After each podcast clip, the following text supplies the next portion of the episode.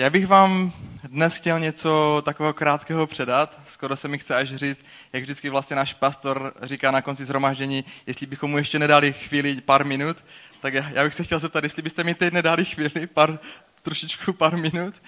A doufám, že to teda bude, bude užitečné, že to bude od pána, to, v to pevně věřím. A já bych vás teď chtěl poprosit, jestli bychom nemohli na, na chvíli povstat, modlit se. Drahý Ježíši Kriste, já jsem ti nesmírně vděčný za, za, za tuto příležitost, za to, že, že jsi mě vybral, pane, za to, že, že jsi mi dal tu vysadu ti sloužit. Pane, tak eh, mou touhou je, aby, aby to všechno, co budu říkat, všechno to, co tady dnes už bylo a co ještě bude, aby to všechno ti mohlo přinést slávu, pane. Aby to všechno mohlo být jenom o tobě. Aby ty si mohl být tady uprostřed nás, aby se mohla nás smát, aby si byl opravdu šťastný z toho, co, co děláme, co budu mluvit, pane. Moc tě prosím o tvoje požehnání. O to, aby, abys tak se svým duchem přišel a aby jsme mohl, mohl naplnit, aby, aby každé slovo, které vyjde z mých úst, aby mohlo být tvým slovem, pane. O to tě prosím ve jménu Ježíše Krista. Amen. A dneska, dneska ten úvod bude takový zvláštní, bude vlastně o tom, na čím poslední dobou hodně přemýšlím. A bude to o tom, že hodně přemýšlím nad tím, jak, jak si zorganizovat svůj čas a jak vlastně, jak to dát všechno dohromady, jak vlastně, co to vůbec čas znamená, co to znamená pro mě, proč vlastně nám vůbec Bůh dal takový dar, jakým je čas a jak ho vlastně máme využít tady na té zemi. A určitě se mnou budete souhlasit, že je to ten jeden z nejcennějších darů, který, který jsme dostali. A přemýšlím nad tím, jakou hodnotu vůbec pro mne, pro mne čas má. A já bych teď chtěl poprosit Bena, jestli by nemohl znovu pustit ten odpočet, který, který už jede, akorát, že tam je jenom 10 vteřin. A jestli se můžete na chvíli zaměřit na ten odpočet a, a podívat se vlastně na ty, na ty vteřiny. A jenom, Beno, jestli byste možná mohl ještě jednou pustit od začátku. A jestli vidíte ty vteřiny a zkuste se zaměřit na to, jestli vám něco přijde zvláštního na tom odpočtu. Teda kromě toho, že je vánoční, že jsou tam takové křesťanské texty, že tam sněží, což tady, tady nesněží, a on totiž ten odpočet, on je úplně stejný, jako jsou všechny ostatní odpočty. Ale je na něm něco, co je zvláštní úplně právě na všech odpočtech, které existují. Na něm zvláštní to, že každá ta vteřina, která teď uběhne, už se nikdy nevrátí zpátky. Vlastně ten čas, který tady na zemi máme, každou tu vteřinu, kterou teď vidíte, už nikdy v životě nebudete mít k dispozici tady na té zemi. Nikdy. Což já jsem nad tím hodně přemýšlel a pro mě to je úplně neuvěřitelné tohleto, že opravdu lidský člověk má přibližně k dispozici asi dvě miliardy vteřin. A tady vidíte jednu dvou miliardinu z toho, jak uteče a jak už ji vlastně nemůžeme nikdy vrátit zpátky. Nikdy nevrátíme. A v kazateli se píše, že vše má svou chvíli. Každá věc pod nebem má svůj čas. Žádnou z těchto vteřin nikde, už nikdy nenajdete na chodníku, dokonce si ani jednu z nich nemůžete nikdy žádným způsobem vydělat. I kdybyste studovali všechny vysoké školy na celém světě, i kdybyste měli peníze celého světa, tak jednu jedinou z těchto vteřin si nikdy za nic nekoupíte. Máme jich k dispozici ve svém životě dvě miliardy, ale stejně ani jednu z nich si nekoupíte za bohatství celého tohoto světa. Kdybyste byli bohatí jako Bill Gates, který má 2 biliony korun, kdybyste byli bohatí jako všichni ti šejkové a všichni ti lidé nejbohatší tady na tom světě, tak si ani jednu jedinou z těchto vteřin nemůžete nikdy koupit.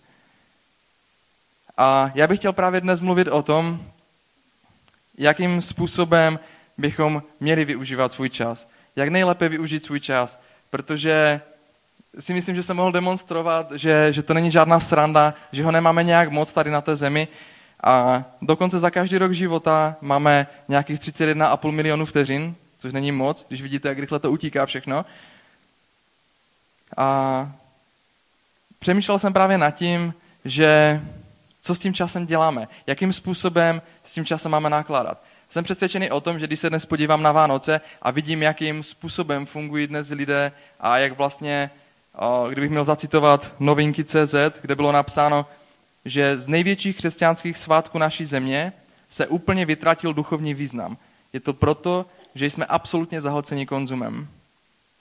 Já jsem přesvědčený o tom, že, že bych našel lidi, kteří by dokázali obchodovat se svým časem, kdyby to bylo možné.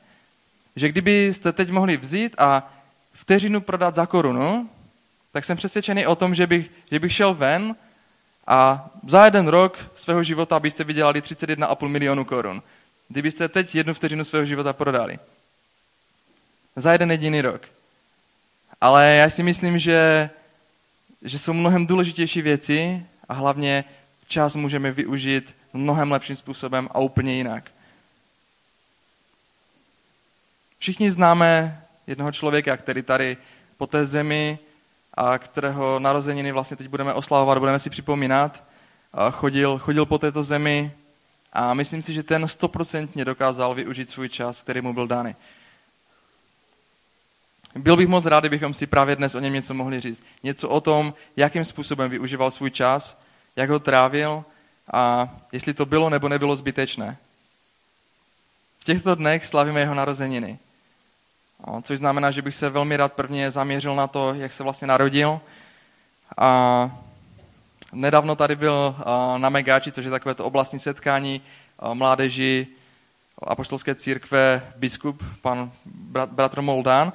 A ten vlastně mluvil o tom, že pokud opravdu chcete prožít svůj čas dobře a pokud opravdu chcete poznat, co je dobré a co není dobré ve vašem životě, tak byste se měli absolutně zamilovat do Božího slova.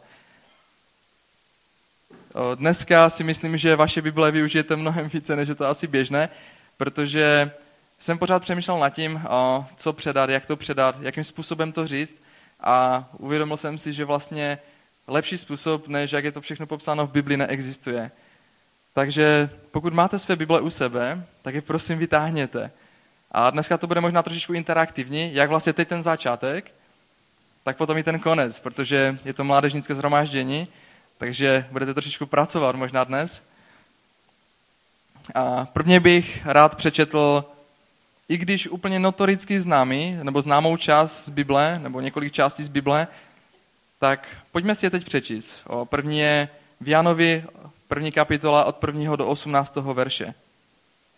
Na počátku bylo slovo, a to slovo bylo u Boha, a to slovo byl Bůh. To bylo na počátku u Boha. Všechno povstalo skrze něj a bez něj nepovstalo nic, co je. V něm byl život a ten život byl světlem lidí. A to světlo svítí ve tmě a tma je nepohltila. Od Boha byl poslán člověk jménem Jan. Přišel kvůli svědectví svědčit o tom světle, aby všichni uvěřili skrze něj. On nebyl to světlo, ale přišel, aby o světle vydal svědectví. Tento byl to pravé světlo, osvěcující každého člověka přicházejícího na svět. Byl na světě a svět povstal skrze něj, ale svět ho nepoznal. Přišel do svého vlastního, ale jeho vlastního nepřijali. Ale těm, kteří ho přijali, dal právo být božími dětmi. Všem těm, kdo věří v jeho jméno. Takoví nejsou narození z krve, ani z vůle těla, ani z vůle muže, ale z Boha. To slovo se stalo tělem a přišlo žít mezi nás. Spatřili jsme jeho slávu, slávu, jakou má od otce jednorozený syn, plný milosti a pravdy. Jan o něm vydával svědectví a volal. Toto je ten, o němž jsem řekl, ten, který přichází za mnou, je přede mnou, neboť byl dříve než já.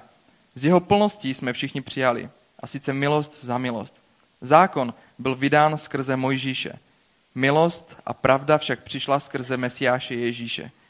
Boha nikdy nikdo neviděl.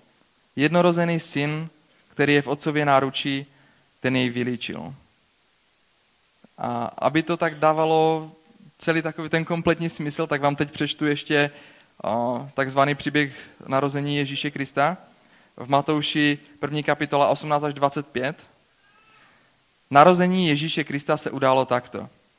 Jeho matka Marie byla zasnoubena Josefovi, ale předtím, než se vzali, se ukázalo, že je těhotná z Ducha Svatého. Její muž Josef byl spravedlivý a protože ji nechtěl veřejně ostudit, rozhodl se, že se s ní rozejde v tichosti. Což ukazuje na to, že někdy i naše velmi dobré úmysly vlastně můžou tak trošku pokazit to, co má Bůh v plány v našich životech. Ale naštěstí tady máme Boha, který nás, který nás zastaví a který nám ukáže, ukáže, jak dál. Když však o tom přemýšlel, hle, ve snu se mu ukázal hospodinův anděl a řekl, Josefe, synu Davidův, neboj se vzít si Marii za manželku, Neboť to, co v ní bylo počato, je z ducha svatého. Porodí syna a dáš mu jméno Ježíš, nebo, neboť on zachrání svůj lid od jejich hříchu. To vše se stalo, aby se naplnilo, co hospodin řekl ústy proroka. Hle, pana počne a porodí syna a dají mu jméno Immanuel, což se překládá Bůh je s námi. Když se Josef probudil, zachoval se, jak mu přikázal hospodinův anděl a vzal si Marii za manželku. Nespal s ní ale až do doby, kdy porodila syna, jemuž dal jméno Ježíš. A poslední část je v Janově 3.16 až 21. Neboť Bůh tak miloval svět, že dal svého jednorozeného syna, aby žádný, kdo v něj věří, nezahynul, ale měl věčný život. Bůh neposlal svého syna na svět, aby svět odsoudil, ale aby svět byl skrze něj spasen. Kdo v něho věří, nebude souzen, ale kdo nevěří, je už odsouzen, protože neuvěřil ve, jménu, ve jméno jednorozeného božího syna. A toto je ten soud, že světlo přišlo na svět, ale lidé si více než světlo oblíbili tmu, protože jejich skutky byly zlé. Každý, kdo koná zlo, nenávidí světlo a nepřichází ke světlu, aby jeho skutky nebyly odhaleny. Kdo ale koná pravdu, přichází ke světlu, aby se ukázalo, že jeho skutky byly vykonány v Bohu. Nepochybně Ježíš Kristus přišel na, tu, na tuto zem. Narodil se na tuto zem, přišel, přišel proto, aby nám ukázal, jakým způsobem máme žít. Přišel proto, aby nám především nabídl spasení a aby nám nabídl záchranu. Aby nám nabídl nějakou naději, abychom, abychom měli ten pravý smysl života.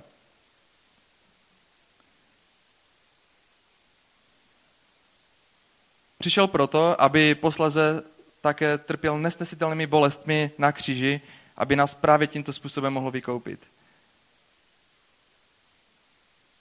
A za to jsme rozhodně všichni nesmírně vděční. Přišel ale také proto, aby, aby nám ukázal na milosrdného syna, kterého nikdy nikdo neviděl, ale Ježíš na něj přišel ukázat. Na to, jakým způsobem můžeme žít svůj osobní vztah s Bohem. S Bohem Otcem, s Ježíšem Kristem. Dal nám Ducha Svatého, proto abychom tu někoho měli, někoho, kdo se o nás postará. Někoho, s kým můžeme na každý den trávit svůj volný čas. A v neposlední řadě také přišel proto, aby nám ukázal, jakým způsobem žít spolu, jak, jak spolu komunikovat. Přišel proto, aby nám ukázal, jak, jak máme sloužit jedni druhým. Tohle to všechno vlastně nám ukázal proto, abychom, abychom věděli, jak, jak hospodařit s časem, který, který nám svěřil. Kapitola o narození Ježíše se v Biblii 21 jmenuje Bůh je s námi. Immanuel. Protože kdybychom se snažili cokoliv tady z těchto věcí dělat bez něj, tak bychom byli ztraceni a celý ten čas, který jsme od něj dostali, bychom absolutně promarnili.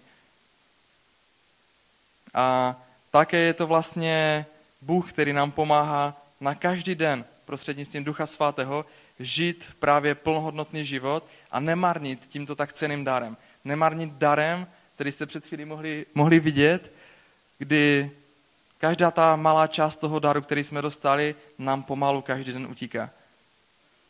Já vím, že se všichni těšíme, těšíme do nebe, kde, kde nebude čas, kde bude nekonečno, ale máme nějaký čas tady na té zemi, abychom ho tady strávili a abychom naplňovali Boží vůli v našich životech. Abychom ukázali lidem na Ježíše Krista, na toho, který přišel v těle proto, aby nás mohl zachránit, aby mohl vykoupit lidi tady na tomto světě. Určitě mi dáte za pravdu, že název té kapitoly Bůh je s námi je velmi optimistický, protože bez něj, bez něj by to opravdu nešlo. U koho jiného, než u něj bychom hledali takovou jistotu.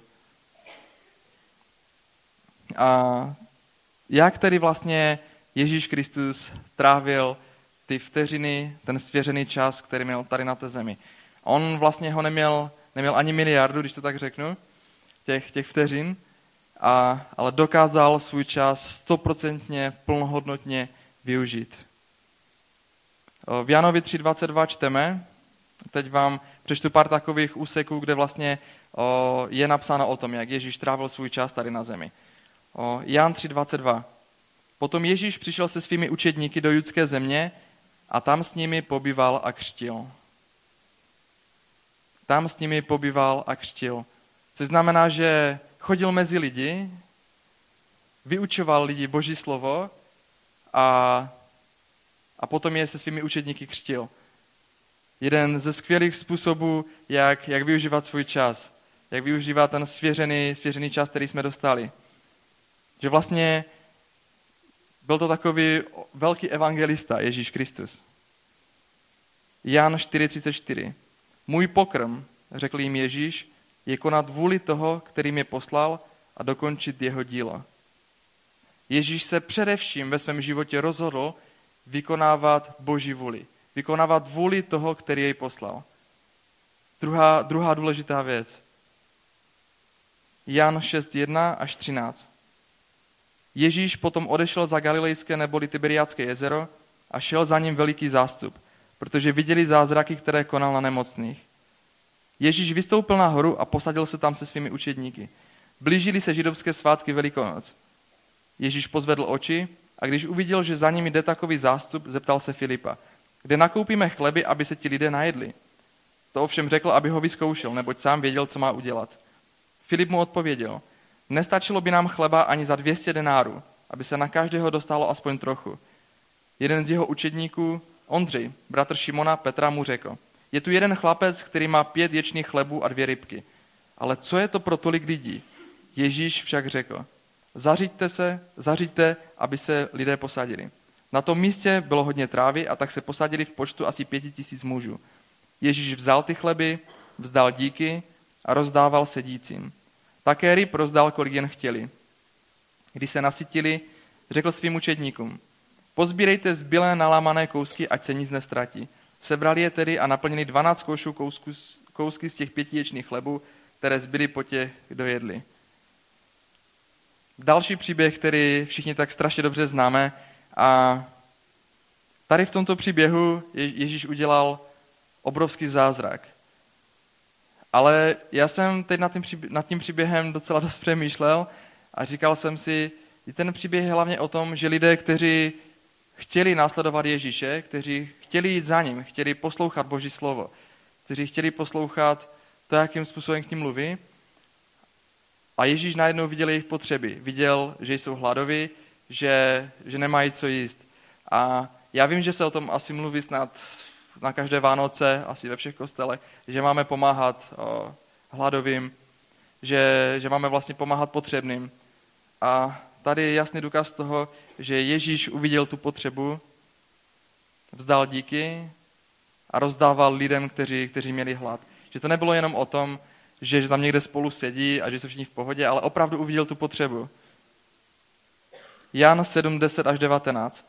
Později, když jeho bratři odešli, vydal se na slavnost i on, ale ne zjevně, spíše potají. Židovští představení už ho na slavnosti hledali. Kde je? Vyptávali se. V lidu se o něm vedlo mnoho řečí. Někteří říkali, je dobrý, a jiní zas není, jen obluzuje lidi. Kvůli strachu z představených však o něm nikdo nemluvil otevřeně. Asi v polovině svátku Ježíš vešel do chrámu a začal učit. Židé jen žasli. Jak to, že zná písma, když se neučil? Ježíš jim odpověděl. Mé učení není mé, ale toho, který mě poslal. Bude-li někdo chtít konat jeho vůli, pozná, je-li to učení z Boha. Nebo zda mluvím sám od sebe. Kdo mluví sám od sebe, hledá svou vlastní slávu. Kdo ale hledá slávu toho, který ho poslal, ten je pravdomluvný a není na něm nic špatného. Mojžíš vám dal zákon, že?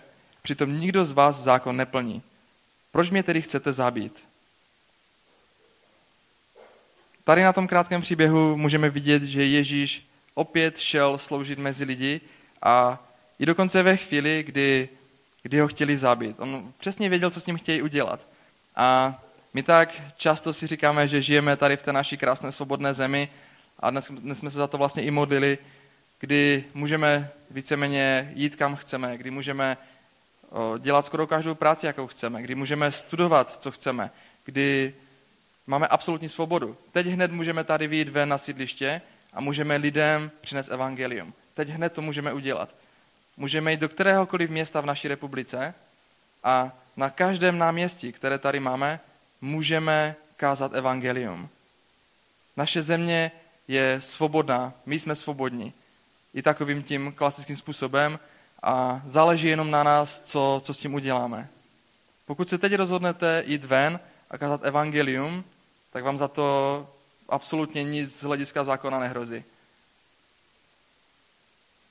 Ježíš přesto, že věděl, že ho chtějí zabít a dnes spousta, spousta služebníků po celém světě vědí, že, že tam, kde slouží na těch místech, tak se je lidé snaží zabít a přesto dále slouží. Tady tímto způsobem Ježíš využíval svůj čas. Tady tímto způsobem. Tím, že šel sloužit i tam, kde věděl, že ho chtějí zabít. Jan 8, 1 až 11. Ale Ježíš odešel na Oliveckou horu. Za úsvitu se pak vrátil do chrámu, kam se k němu scházel všechen lid. Posadil se tedy a učil je. Znalci písma a farizeové tehdy přivedli ženu přistiženou při cizoložství. Postavili ji do prostřed se slovy. Mistře, tato žena byla přistižena při činu, když cizoložila. Mojžíš nám v zákoně přikázal takové kamenovat. Co říkáš ty? Těmi slovy ho, ho pokoušeli, aby ho mohli obžalovat. Ježíš se sklonil a psal prstem po zemi. Když se ho však nepřestávali ptát, zvedl se a řekl jim, kdo z vás je bez hříchu, ať po ní první hodí kamenem. A opět se sklonil a psal po zemi. Když, ho, když to uslyšeli, začali si jeden po druhém vytrácet, počínaje od nejstarších. Nakonec tam Ježíš zůstal sám s tou ženou, stojící uprostřed. Ježíš se zvedl a zeptal se jí, kde jsou tvoji žalobci, žena? Nikdo tě neodsoudil? Nikdo, pane, odpověděla. Ani já tě neodsuzuji, řekl jí Ježíš, jdi a už nehřeš. Tady na tom krátkém příběhu můžeme vidět to, že Ježíš dokázal odpouštět. Kolikrát my bychom měli svému bratru odpustit, kolikrát, kolikrát se stane, že si neseme takovou tu hořkost a to neodpuštění třeba i několik let, nebo možná několik desítek let. Kolikrát tady ten kostižer úplně rozežírá celý náš život a ukrádá nám tak vzácný dár, jako je čas, který nám Bůh dal. Kolikrát se v životě stane, že, že opravdu kolem nás jsou lidé, kterým nedokážeme odpustit. Kteří nám udělali něco tak strašného, že jim neodpustíme. Ale tady, tady můžeme číst, že Ježíš je ten, který odpouští. A tímto způsobem on využíval čas tady na té zemi. Tím, že odpouštěl. Já si myslím, že náš život by byl mnohem jednodušší, kdybychom dokázali odpustit. Protože bychom mohli být přímo napojeni na, na tu živou vodu. Mohli bychom být přímo napojeni na Ježíše Krista.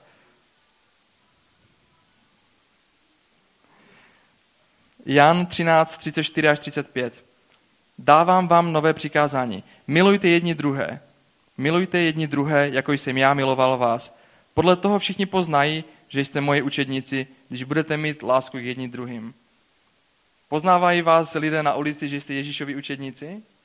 Poznávají lidé tady, já si teďka tak trošičku při, přihřeju polívčičku, nebo jak se tomu říká, já když jsem vlastně své korejské nadřízené poprvé říkal, že jsem křesťan, tak, tak mi řekla, že to věděla od začátku a že je to úplně skvělé. A já jsem se pak vlastně mohl dozvědět, že ona je taky křesťanka a tím pádem teď spolu můžeme se bavit o různých věcech a, a je to fakt úplně super. A kolikrát se nám v životě stalo, že jdeme jenom po ulici a tady prostě lidi jenom tak mimochodem ví, že my jsme ti Ježíšovi učedníci. Mějme lásku k jedním k druhým a, a tady podle toho verše to lidé to budou poznávat, pokud budeme mít lásku k jedním k druhým. Efeským 4.31 32. Veškerá hořkost, hněv, zuřivost, křiky, urážky, ať vás opustí spolu s veškerou záští. Buďte k sobě navzájem laskaví a milosrdní. Odpouštějte si navzájem, tak jako Bůh v Kristu odpustil vám. Máme se věnovat jeden druhému. Teď, teď je ten čas Vánoc. Teď všichni tak nějak očekávají, že se budeme věnovat jeden druhému. Ale proč, proč to nedělat celý rok? Proč vlastně to, co Ježíš Kristus dělal tady na té zemi, to, jakým způsobem žil, proč, proč takhle nežít? Máme pomáhat jeden druhému, máme se modlit jedni za druhé, protože podle tady těch indicí nás lidé tam venku poznají. Podle toho poznají, koho máme v sobě, s kým žijeme své životy. Jednou jsem někde četl jeden, jeden takový oddíl, který se mi strašně líbí a je tady napsáno, že, a teď prosím poslouchejte, Pravda je taková, že pro mnohé lidi na celém světě jsi tou jedinou Biblii, kterou kdy budou číst. Pro mnohé lidi na celém světě jsi ty tou jedinou Biblii, kterou ti lidé budou ve svém životě číst.